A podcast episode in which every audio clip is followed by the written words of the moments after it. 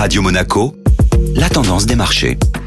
La tendance des marchés avec Société Générale Private Banking. Bonjour Florence Fate. Bonjour Benjamin. La séance d'hier a été riche en rebondissements. Tous les yeux se sont tournés vers la réunion de la Banque Centrale Européenne, lors de laquelle la présidente Christine Lagarde a adopté un ton plus ferme concernant l'inflation et les taux. Les marchés ont immédiatement réagi à la baisse. Le CAC 40 a clôturé à moins 1,54%. En bref, pas de changement de cap. La BCE a maintenu sa politique monétaire, mais s'attend à voir l'inflation rester élevée plus longtemps que prévu. Et du côté des valeurs? Alors que les valeurs du secteur plongent en bourse depuis quelques semaines, Facebook a annoncé ce mercredi des résultats très décevants. Bénéfices en baisse, concurrence de TikTok, perte d'un million d'utilisateurs sur son réseau social. Facebook, qui veut se relancer sous forme de métaverse, s'est effondré sur la séance d'hier et perdait 25% à la clôture européenne. L'action Meta, nouveau nom de Facebook, efface plus de 200 milliards de dollars de capitalisation boursière en une séance, du jamais vu à Wall Street.